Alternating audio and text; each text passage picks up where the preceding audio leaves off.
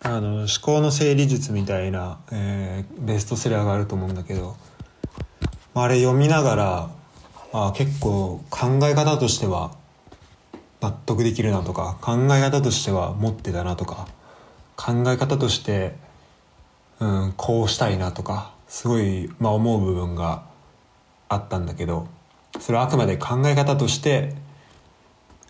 うん、自分と近かったりああこうなるといいなみたいななんかある種の夢物語とかなんか、まあ、絵に描いた餅みたいな、うん、そういう部分があったんだよね。でそれ読んだのが、えー、まあ多分1年以上前なんだけどでこの1年経ってで今の環境今やってることとかを見るとうんそうで1年前はなんかなんだろう特にどこにも、まあ、属していない状態だったしなんかこう方法論だけ身につけてもなんかそこを実践する場がなかったんだけど今はそれを実践しながらあの、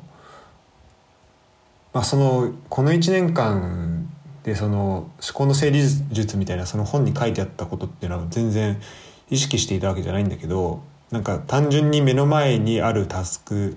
だったり自分がやりたいことみたいなのに向かってこう試行錯誤しながら、あのこうしたら作業をもっと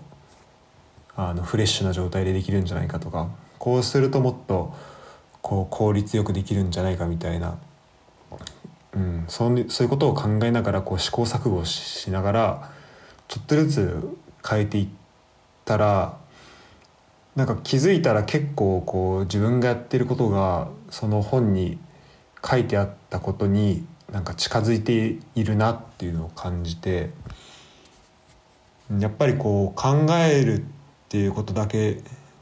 考えが似てるとか、うん、そういうところだけじゃなくて実際に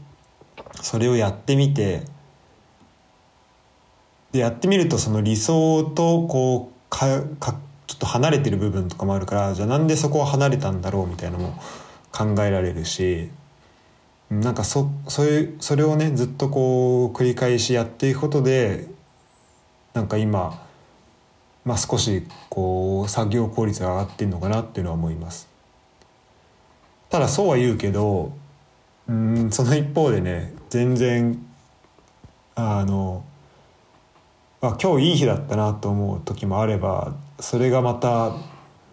なんだろう。今までのこう調子のよか良さは何だったんだろうみたいな風になる日もあって、まあ、そこはこう上下まだまだあのブレるところはあるんだけどただまあこれを繰り返していくことで